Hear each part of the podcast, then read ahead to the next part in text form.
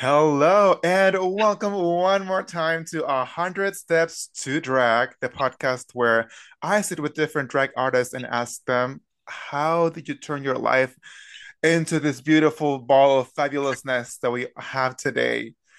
My guest today, all the way from New York City, drag king extraordinaire, businessman. Oh, this is gonna be a good episode. Please welcome Tuna Melt. Oh my God, I'm so honored. I am the one that's honored to have you here. Thank you so much for being my guest. Oh my God, of course. I love your TikTok. You know, I love seeing the good thing about TikTok is that I could see how other people are performing in different areas, and I love it. And it has such a great community. So I see what you do on your TikTok and the way you empower people and teach people. So I'm excited to be here. Thank you. And I love your TikTok. That's how I found you too. I was like, oh my gosh, I saw the first video is like taking drag as a business. I'm like, yes, yes, yes. And that is actually that inspired today's episode, to drag as a business. What do you want to know? We could we could go all day. We could we might have to do a part one, part two. Literally. Oh my gosh. Well, first, I want to get to know you before we get into the drag as a business. How long have you been performing? How would you define your drag? Give me the, the tuna melt rundown. Oh my God. So, where do I even start? Before drag, I, you know, I, I was just working full time. I'm a business administration partner in music tech which is why I know a lot about the business aspect of it. Performing has always been a dream of mine, but I never felt like I fit into the spaces that the music industry has because of, you know, being queer, being trans, non binary. And, you know, for a while, I just kind of buried that dream down a bit of me performing as a kid. Like I was always singing, I, you know, I was always in choirs, I did theater and I've always wanted to work in the music business. Um, but you know, there wasn't a lot of opportunities for someone like me to be main stage. So I just put my head down and I worked and you know, I stumbled upon this class uh, by my drag dad, Lady Bedbug. It's a digital, it's a hybrid digital and in-person class at Brooklyn Arts Exchange and that's how it started because I was really just looking for more queer friends and more trans friends. I was feeling lonely in corporate America because there's not a lot of people like me. But I have picked up a lot. And the good thing is that I did get kind of like a free MBA in music tech. And I'm trying to be as generous as possible because a lot of the strategies in business are gate kept. And you do see the way you do see the way businesses operate and if you don't know what the business is about it is easy in my opinion to be taken advantage of especially as an artist just starting out. So that's that's the spiel. That kind of ties into my drag too because you know growing up and also just growing up in the music industry wherever i worked in music you're you're kind of close to the artist you know? So you're you're looking at them. I, I used to work in artist development, so I've I've looked at bands from the indie band stage and artists from the indie stage, all the way up to the you know the big end stage with event planning and being around these shows and like looking at artists and seeing how they perform and what they bring to the stage. So Tuna Melt is very much that energy, but like reclaiming that space as a drag king because why not? You know like it's it was always a dream of mine. And then i did the competition with the cake boys takes the cake. And then i was a runner up. And that was a little over a year ago. And it's just been nonstop since. It's, like, it's wild. It's buck wild. Like boom. That's great to hear because uh, it's hard. First of all, I know corporate America is so white. It's so uh, very much the same. When I first joined my first like job out of college at corporate America, I'm like, ooh, like what am I even doing here? At points it was even like uncomfortable being like the only brown person in the building other than I mean the maintenance people but I was a recruiter. So every time that I was at a career fair at a college and I would see like a, a, a queer kid, I'm like, oh, okay, we have to interview them no matter what. so it's it's I don't know. I, I I always try to do that to, to give back. yes, giving back. And I think something that came up to me in my mind while you're speaking is about glass ceilings because working in music tech, I have I have dreams of being a, an industry person, like in the sense of like I know what I'm talking about when it comes to drag and when it comes to queer culture, and when it comes to queer music, I know what I'm talking about. But because there's such a lack of representation in corporate America and in all spaces, it falls on deaf ears. And it's not well, sometimes it's intentional, but for the most, you know, like I, I think that's the hard part, like kind of tackling whiteness in corporate America, is that it's like, no, you don't see this. and like, and then also you don't see this, therefore you don't see us as queer trans people who are also content creators. Therefore, we're we're at an erasure and we're not included in data and in your numbers because it's not a priority. But then on the flip side, when something is not a priority, what people are really saying is that it doesn't make any money, it doesn't have any ad money, it doesn't have any ad spends. But it's like, okay, but how can that be? Because when you go to a drag event, you know, like especially on um as you get more established, you're you're looking at like 500 people in a crowd. You can't pull that sometimes as an indie band in New York. Like, how many people have been dragged to a show at like 10 o'clock? But there's something special about drag right now in this moment. You can quote me here, you can hear it first. I know drag is about to enter its gold era and we need to be at the front of it. If we are really about dismantling the systems and redistributing equity as it is, we need to be in the front of it because once it hits a certain mass in numbers, whether it's data, whether it's uh, trends, whatever, whatever is picked up by the algorithms and the the social media sites, that's when they reach out to you. I love that you mentioned the glass ceiling because I feel like in drag that also happens very often, especially with drag king representation.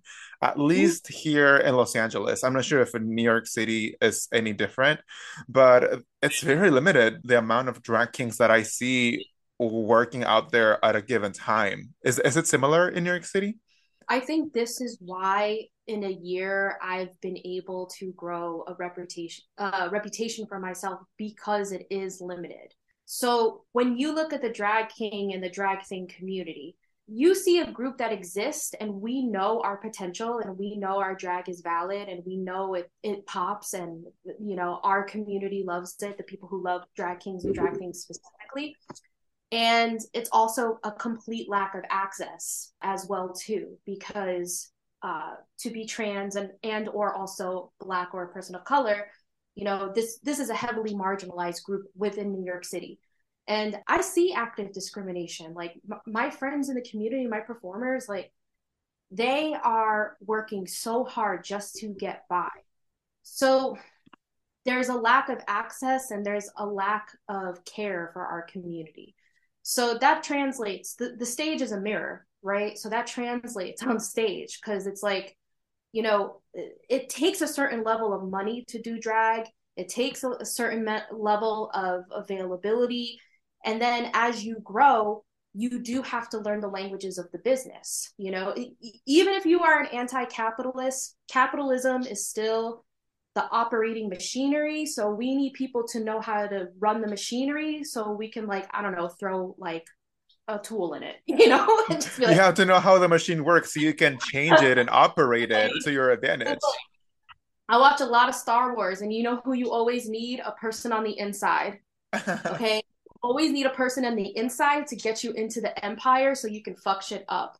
So when I look at the drag queen and the drag queen community across the board, yes, of course, there is a complete lack of representation. And it's almost kind of like destiny to be in this position because I've experienced a glass ceiling at the highest form that you could, like in the empire. So to come here and then see a glass ceiling within the drag king and the drag thing community, for me, I'm just like, let's fucking go. I have dealt with scarier people. like, and I think people are not ready for that in the drag queen community let alone the drag king and drag thing community. So when I walk into the thing and like I come in and I'm like, this is my rate, this is what I do, and this is the service I offer. People people are often taken aback by that.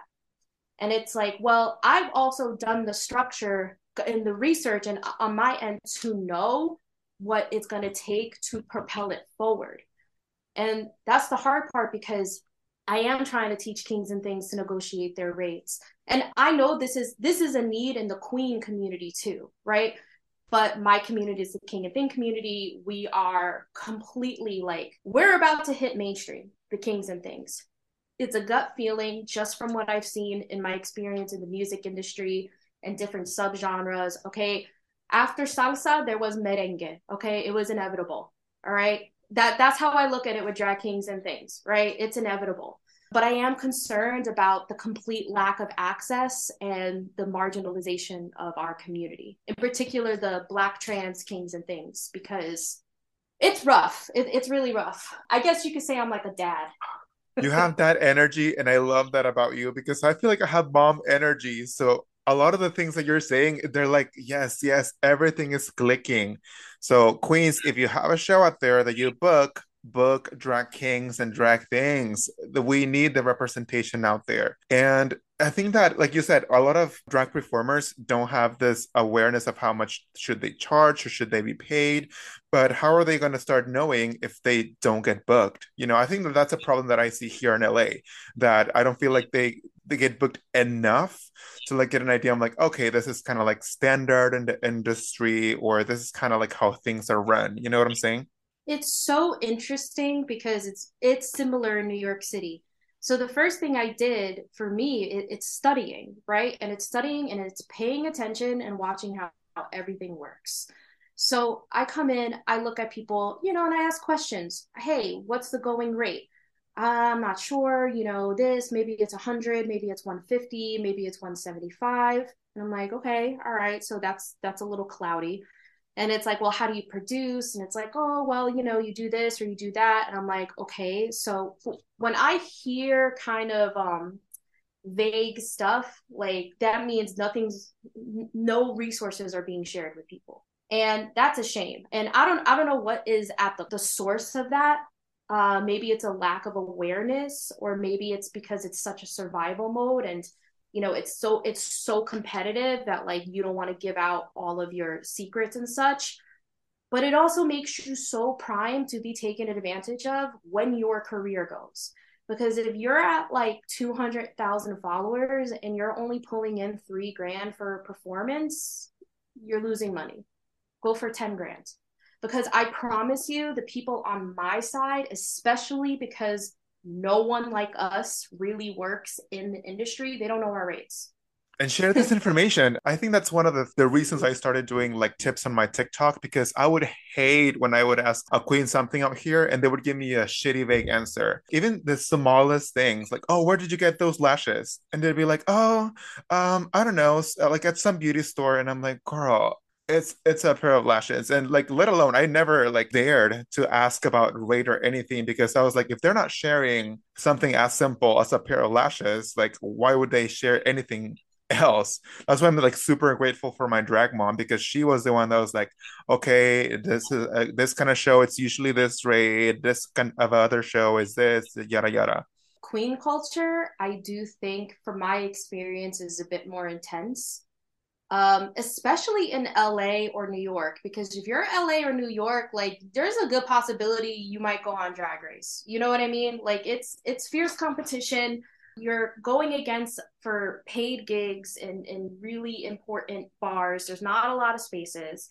So for me, like I can see how that impacts queen culture and and especially for someone like me saying like, oh, you got to do this, you got to do that for the kings and things, and it's like I can see why sometimes um, I guess I can rub people the wrong way, but the reality is is that this benefits you too. You know, like you have to kind of know the language that people are speaking and the budgets in which they're operating with and what they're looking for and what they expect. And you know, I didn't think I was going to be doing this, but I'm having conversations with kings and things, you know, like it's like let's do this, let's do that, or what do I need, or how to, you know, it's it's it's busy. It's busy, but it's necessary. Somebody somebody's got to have the talk with everybody, with entertainers. You know, it's like that talk, how much to charge, etc. Also, people on TikTok reach out to me and be like, "Hey, usually how much would you charge?" And I'm like, I try to do my best to like let them know because geographically can really depend a lot if you're like in the West Coast or in Salt Lake City. So it's hard, but somebody's got to share this so for someone like me like i perform like two to three times a month and that and that's good for me for my energy levels and like i'm very fortunate that i don't need drag to survive but at the same time too like i don't get in drag ideally for like less than 150 if it's someone i know okay you know like and if it's like you know like a producer that i love you know i'll make exceptions. But when it's people i don't know it's 150 you know it's it's 150 like if i don't know who you are and you look like you come from a company and or a venue and you look like you come from an established business i don't go less than 150 it really should be like no less than 200 to be honest but i also acknowledge that i am growing my numbers. Once i get my content strategy in and i start like really honing that in then i can relook my leverage you know like my leverage when i go in and i negotiate my rates you have to look at it like that. Like you can't take every free gig. And I think that's the hard part with drag kings and drag things is like where where, where I'm, I'm trying to meet them where they're at in New York City. You have to negotiate for yourself. You have to. If and you don't do it, nobody else will. Like when you go to like the tech spaces, like bare minimum, like even if you have like 1500 followers, you go in minimum 500. You don't go less. If you just started in drag and you're at like 1500 followers, don't take less than 500. Don't take less than 500. Now, if you're established and like you're someone who's like, uh, you know, like one of the Ru girls and you have like hundreds and thousands, don't go less than 10,000. That kind of, that kind of fucking money. I'm sorry. And it's like, and I know because I've been the person on the side. Yo, I've been to, I've been to bands where I was giving ten thousand dollars for a band to book for an event, and I'm like, go higher. I'm literally telling them, go higher. Because you know, especially if you're queer, especially if you're Latina, like I'm out here just like, yo, there's money. Like, come on, burn it. Like, push it, push the envelope. Anyway, I could talk about this for you know hours. no, that's true. We might have to do a part two, but you've been sharing so many great tips and tricks for getting your money. But like what is like one piece of advice for somebody that's barely trying to take drag from their hobby to a little bit more of a business, a little bit more of a stable flow of cash and income? Something you would tell them. I've been thinking about this cuz you know, we've been emailing and I'll I think the big difference between a hobby and a business is the basic knowledge that whoever you work with, it is an agreement. You need to deliver something. And that is sometimes a hard pill to swallow. And I, I am very careful on it because sometimes that narrow minded thinking is what prevents people like us from being in these spaces. And at the end of the day, you need to provide a phenomenal service. For me, it's like I knew to kind of set up shop when I saw the velocity of which the drag king and drag queen community was growing. That for me, you know, is trends and numbers to look at. If they cared, you know, maybe they would see something. But the drag king and the drag queen community is is growing rapidly. And I I set up shop because I knew at the end of the day that like if I invest in my my makeup, my wardrobe and my act development, and my mixes, then I have something that I can sell. Okay, so one, you have to understand step one, you are providing something, it is a two way street. And you have to look at your drag and you have to ask yourself do people lose their shit when I'm on stage? Okay, because if people are not screaming, howling, like waving their hands, then you need to work on your act. You know it. You know when you have something special. You know you have something special because you go out and you perform and people come up to you and they say, I want to book you. I see this in our people be like, why aren't people booking me? Why aren't people booking me? And it's like, okay, because you're not looking into who the audience is. There's work that comes in. If you want this to be a business, then there are things that come with that in understanding your agreement. There is uh, understanding audience development, and it's also understanding your competitive intelligence. It's also looking at the market. And you have to look at the market. And when you look at the market and you look at the venues, who are consistently on stages? Now, I'm not saying sacrifice your art. I want you to be as unique as possible, but you have to hold the audience's attention. You have to hold the audience attention and they need to go to the bar, they need to buy things, and they need to drive business to that business. So that is like kind of the basics and kind of uh, understanding that and like okay where am i where am i at am i 10 people am i 15 people yeah, this is the reality. And I agree with you. I feel like all that is great is fascinating. And it comes with like a shift in mentality. Because when you're doing drag as a quote unquote hobby or something that you're doing like every so often for fun which is great and i love that you don't really see it as a job as work. You know that's one of the big lessons that i've learned. You have to see drag as as a work. You know a lot of the times entertainers are very late. They are very unprepared. They are very unprofessional too. So I think that one of the main things that I would recommend is to see it as actual work. You know, yes, it's a very fun work because you get to dance, because you get to interact with the audience, because you get to do art on stage. But at the end of the day, like you said, you have to deliver something. And it's really hard to deliver something if you are not prepared, if you are running late, if you're not professional. I think the best way is that when drag is a hobby, it fulfills you. When drag is a business, you know it's about everyone but you. Because it's not even just about the businesses, it's about the audience. What do people love about performances? It takes people away. It takes people away. It makes them think. Even if your drag isn't someone else's cup of tea, you think after it. And there there are so many artists that I've seen that I'm like, wow, I never would have thought of it like that because the way that they deliver their drag is with such confidence, structure, thought, and, and intention that it doesn't matter what your drag is. And that is to say, I don't want people hearing this and thinking that if you have the best wardrobe in the world, your drag is going to be phenomenal. It's like sabor, you know, you have to have sabor. You have to be able to put everything on that stage, everything on that stage.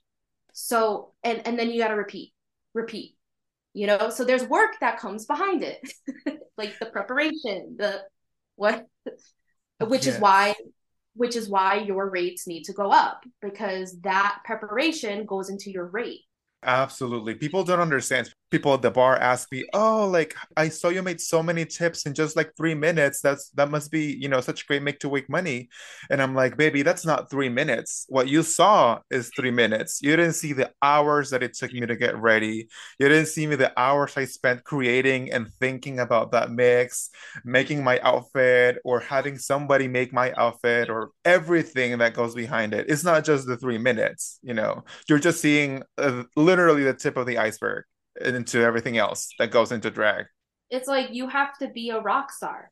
You have to be. I don't care if your drag is about vaping, you know, but is that you you own it 110% and you do it like a fucking rock star. You do it in a way that leaves people thinking that is me, that is incredible, and they're left in awe. That's when you know it's time.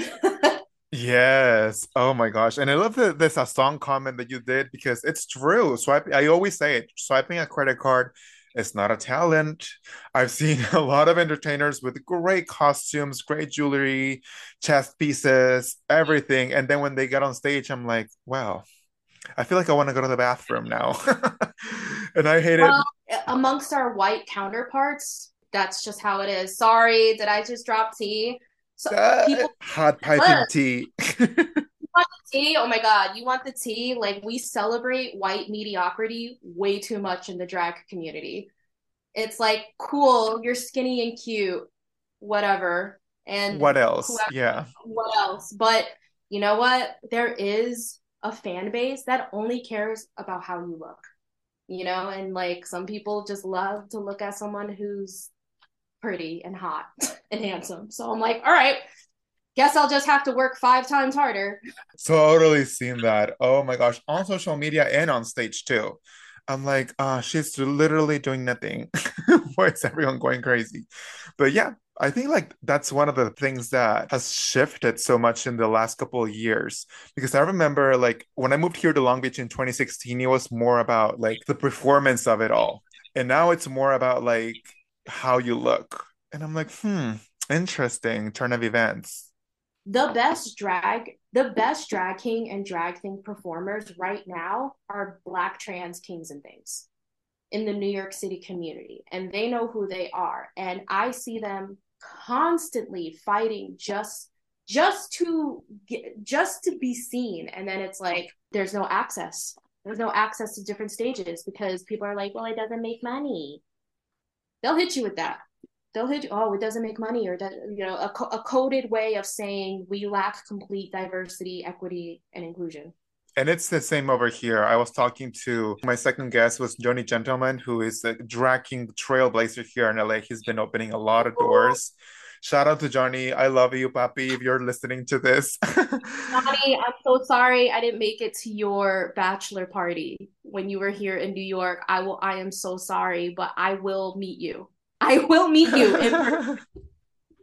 He's great. And he was saying the same the same story over here, like, oh, it doesn't make money, it doesn't make money. And he's like, how come I have a sold out brunch every Sunday in downtown LA if an all drag king brunch in in downtown LA that is sold out? And like, what is your argument? This it's not making any sense. But you know what? I'm very hopeful. I know that it's about to shift you know, because I feel like venues and bars are going to start catching up, especially with so many people having this conversation around booking different kinds of drag entertainers. At least I've had a couple of like conversations with like show producers and they're like, "Oh wow, like I didn't know that I was actually in this position where I can give out more spaces." And I'm like, I'm glad that we're having this conversation right now right here and that you can address it. Personally, I do feel like in the future and hopefully soon it's it's going to start changing especially as we continue to bring awareness to you know booking all kinds of entertainers Well, it's inevitable. It's inevitable. And that's what venues don't understand at the moment from from my experience. And from someone who's been in the machinery, I get it. At the end of the day, you have to hit your bottom line. You have to you have to cover all your operational expenses. You have to make money and you have to keep the business going. Sometimes you don't have time to take quote a risk. Trash, but whatever.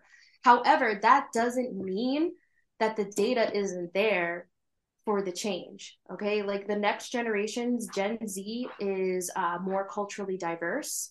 They have more accessibility to be queer and trans in life, even in the face of disgusting anti trans legislation and hate during this time.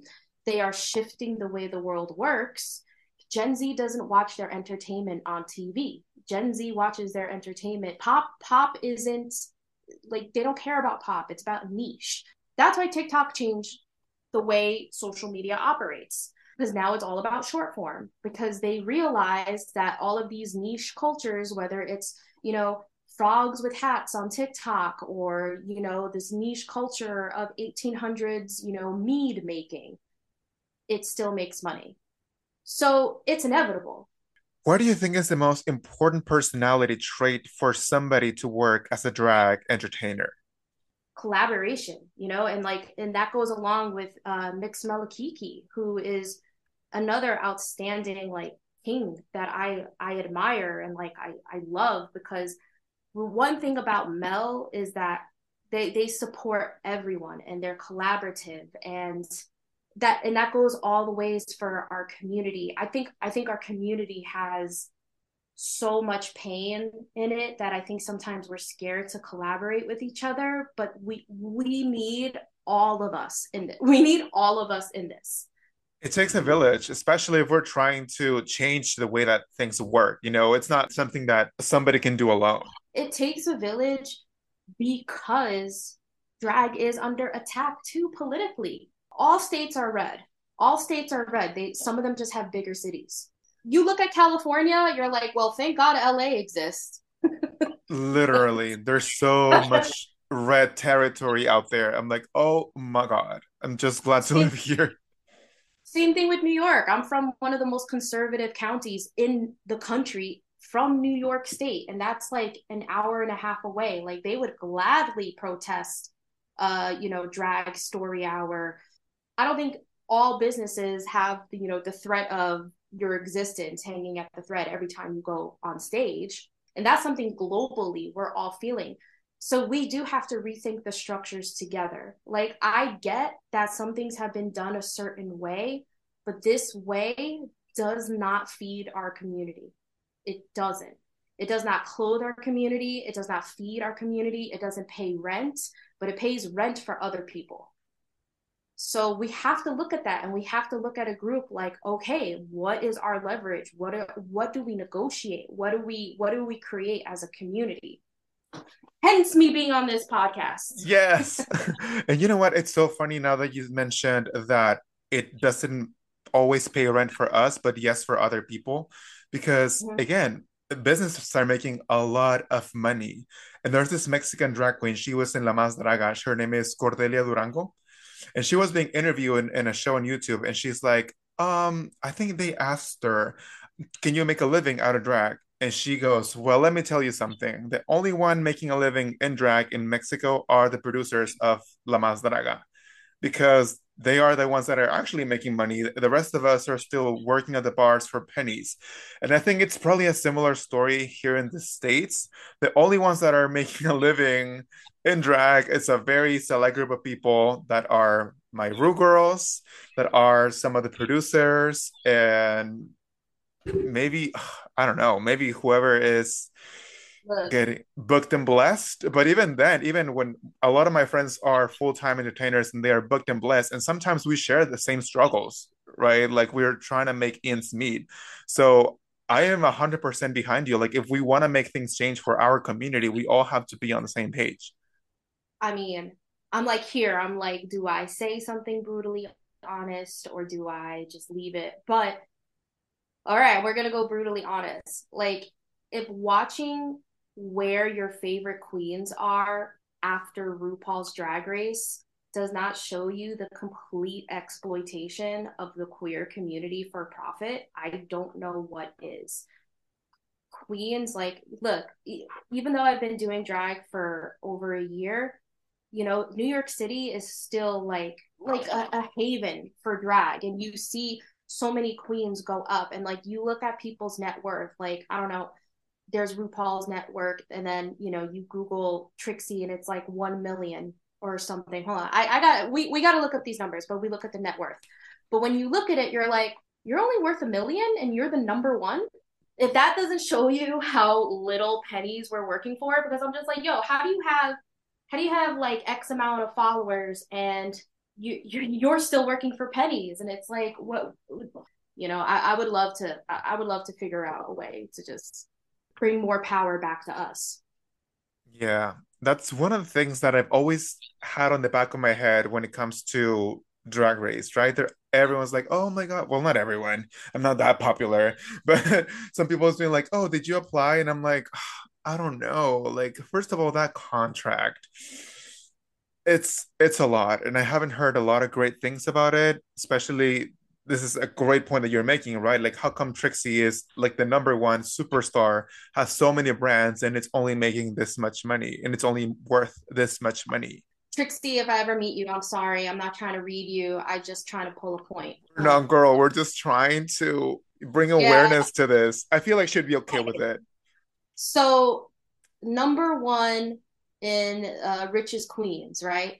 I mean, Mama Ru, 60 million, you know. Of course. Uh, I wonder how. And then Trixie Mattel, right? hmm. Uh, Trixie Mattel estimated net worth is 10 million, which is which is honestly like it's pretty great. Like I don't have 10 million dollars, you know. That that's something to look forward to. You look at Bianca Del Rio, 4 million estimated, Alyssa 3, Katya 1, okay? and then Raven one, Shangela 1 million, which you would expect all of them to kind of be there, right? Like all of those Ru girls. So Raja is under 1 million. Violet Chachki is 750,000 net worth. If Violet Chachki's net worth is uh 750,000, we're in fucking trouble. We in because she has a oh, one woman show across the country. She's got podcasts, she's got shows. I'm like, millions of followers. how long has she been in the game too you know like it's not like it's not like season seven was last year you know this is like so a long way of saying like that that impacts us too that that glass ceiling made all the glass ceilings for us that much lower so when you look at drag as a business you do want to think about that. You know am i ready to go on drag race? Am i willing to invest ten thousand to fifteen thousand dollars in my wardrobe? Because look who wins? The stylish queens. Either either you're gifted either you're a prodigy or you you you have you have stylists on hand. Mhm. so and when you look at the numbers like vice came out with this article and like the queens gave the numbers like uh, like 10, 15 10 to 15 thousand dollars. And it's like and that's why it's like okay this is why self-made is a trash idea because just to get ahead you need at least 20,000 for a competition Yeah, so without guaranteeing anything. Because if you think about that list that you just mentioned, the top queens up there are queens that their seasons aired years ago, and they've had all these years to like work their asses off into getting that. But none of them is like later than season seven or eight. You know what I'm saying? Bob the Drag Queen is not even on that list. I think Bob didn't have the same uh like in that article I was reading the Vice article that I don't think I don't think uh, Bob spent the same amount uh but again you're either a prodigy or like because it's like how incredible was Bob on like season Oh, 8 killed it, killed it. Mind blowing. exactly so it's like you know so yeah it, it, it, it I don't want to use the word trickle down because that's trash too but like when I say that your glass ceiling like there's a glass ceiling there for you too. And like it's not just about the little people down here. We're actually trying to tell you that collectively like you are killing us for pennies. Slowly killing me softly with Drag Race. i know i know. And it's like you know how much you know how much money these artists make? Oh my god. Oh that But let's talk about something a little bit more lively. Let's talk about your goals. I ask all my guests this. What are your short-term and long-term goals for your drag? And I'm always super curious to learn about these.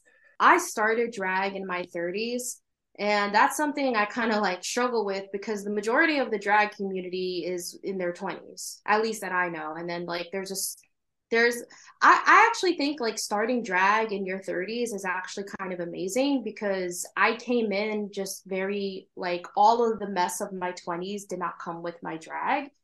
Um, so for me, it's like I'm making moves as fast as possible because I know I only have so many performing years.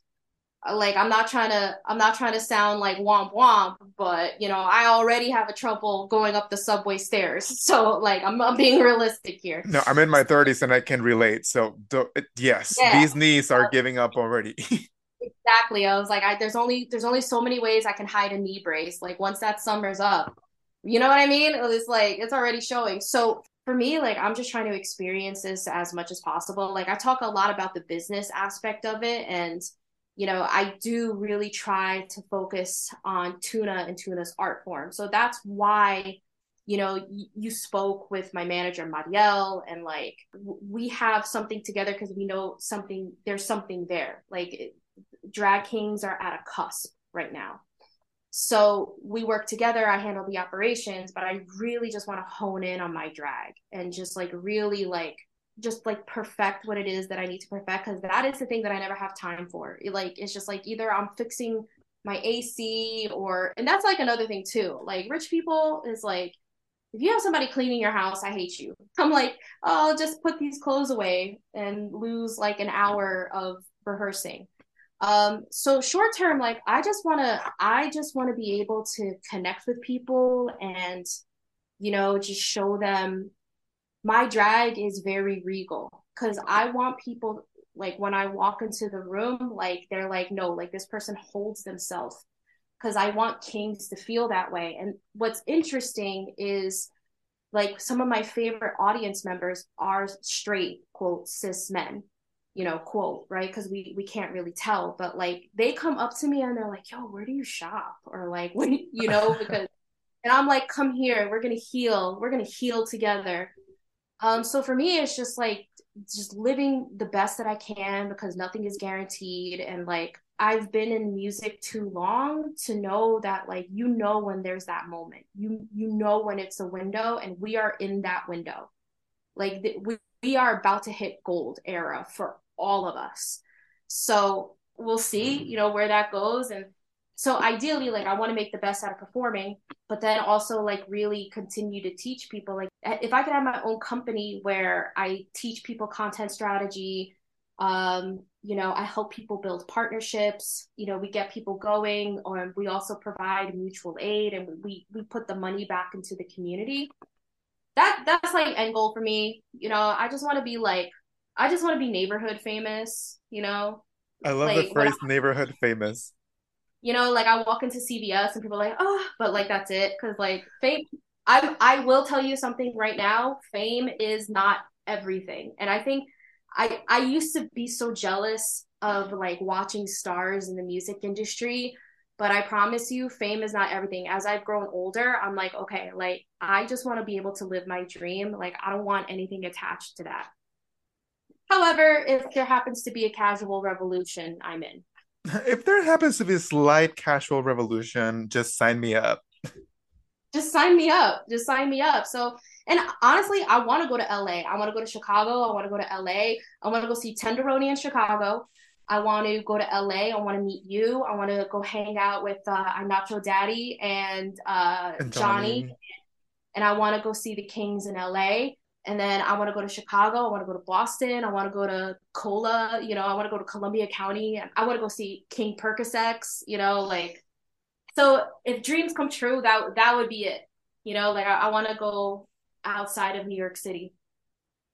I love that. I I can totally see you having your own company, teaching people strategy, and honestly, like also touring to all these places. Come on, it, the sky is our limit. I I have this calendar. It's like a little paper calendar. My boss, that happens to be white, gave it to me at uh, the beginning of the year, and it has like these little quotes. And for the most part, they're super corny. But today's quote said something along the lines of, when you call your dream your plan, it actually makes it work different in your brain. So from now on, I'm calling my goals my plan. So I was like, I love your plan, and I know that you can make your plan happen.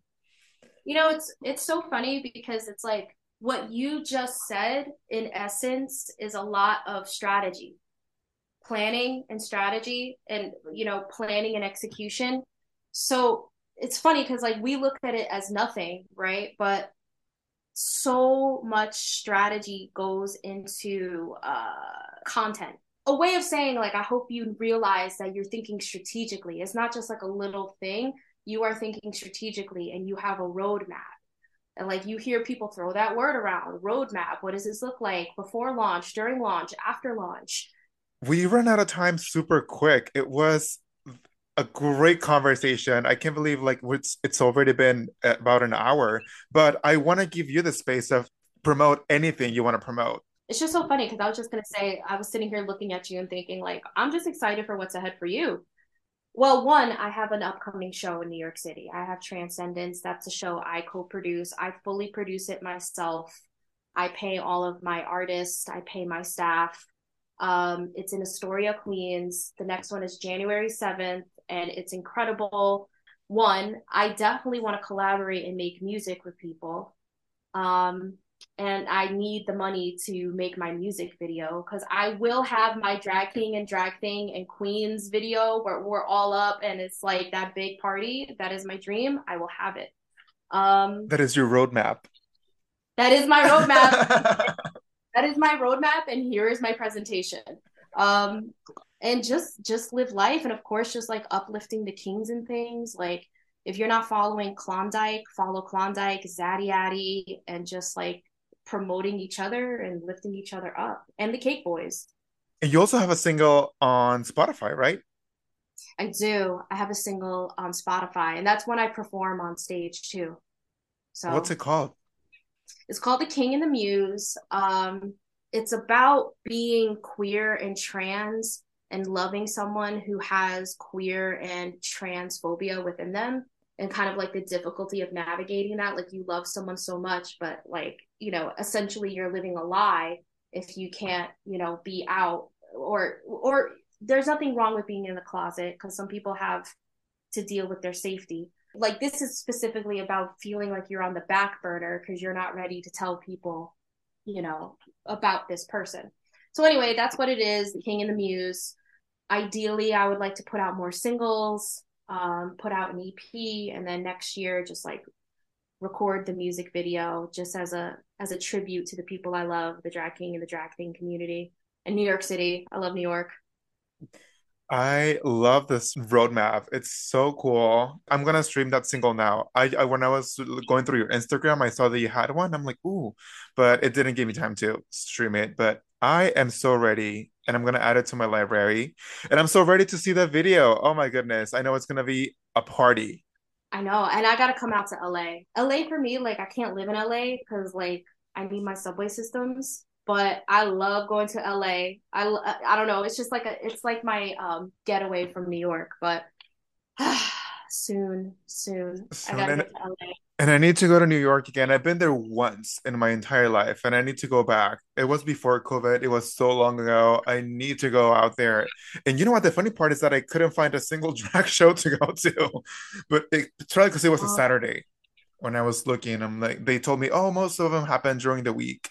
I'm like, oh, okay. That's the hard part. It's like a, a blessing and a curse to live in Queens because yeah, we have a lot of drag shows here. I'm usually exhausted by the end of any day. So like I I I'm in my 30s, I rest. But like there's always something going on in Brooklyn and I, I worry that if I lived in Brooklyn, I wouldn't live in my apartment. I would just be like out and about. Like what year is it? Thank you for listening to 100 Steps to Drag. If you like my podcast, please leave me a review. If you didn't like it, um, you can keep that for yourself. I'll see you next Tuesday. Bye.